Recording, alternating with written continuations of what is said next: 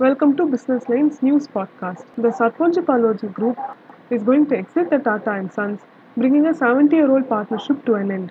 The SP Group, which holds about 18% stake in Tata and Sons, will be selling its shares. The move was triggered after the Supreme Court restricted the group from pledging its shares in Tata and Sons to raise debt till October 28.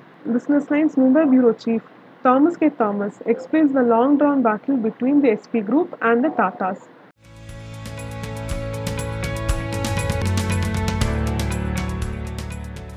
Signaling the end of a 70 year old partnership, the Shapoorji Pallonji Group on Tuesday said that it has decided to exit from Tata Sons.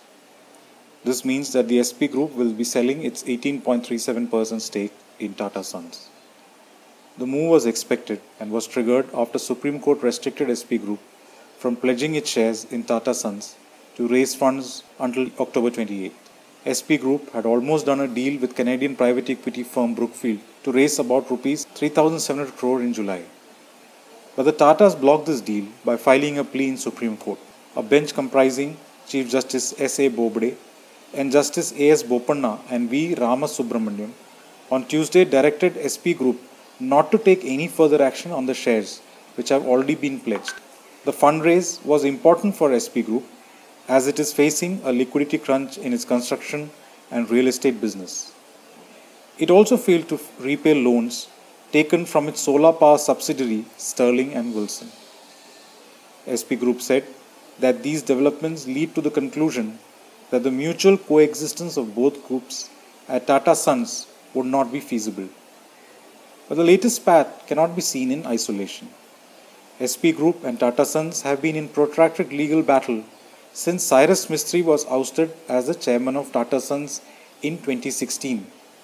Mistry, the heir of SP Group, challenged this decision in NCLT but lost. Then he took the matter to NCLAT, which reinstated him as chairman of Tata Sons. It was the turn of Tata Sons to challenge this in the Supreme Court. Over the last four years, Mistry has attacked Tatas on a number of counts, including bad governance, poor decisions making, value destruction, and suppression of minority shareholders' interest. The Tatas, on the other hand, has blamed Mistry for dragging a number of group companies into losses while he was the chairman. But this is not the end of the battle between the two sides.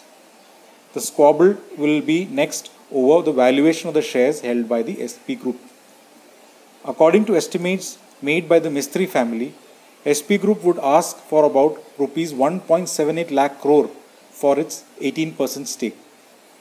While Tata Sons has the first right of refusal to buy the stake from SP Group, it could push for a much lower valuation.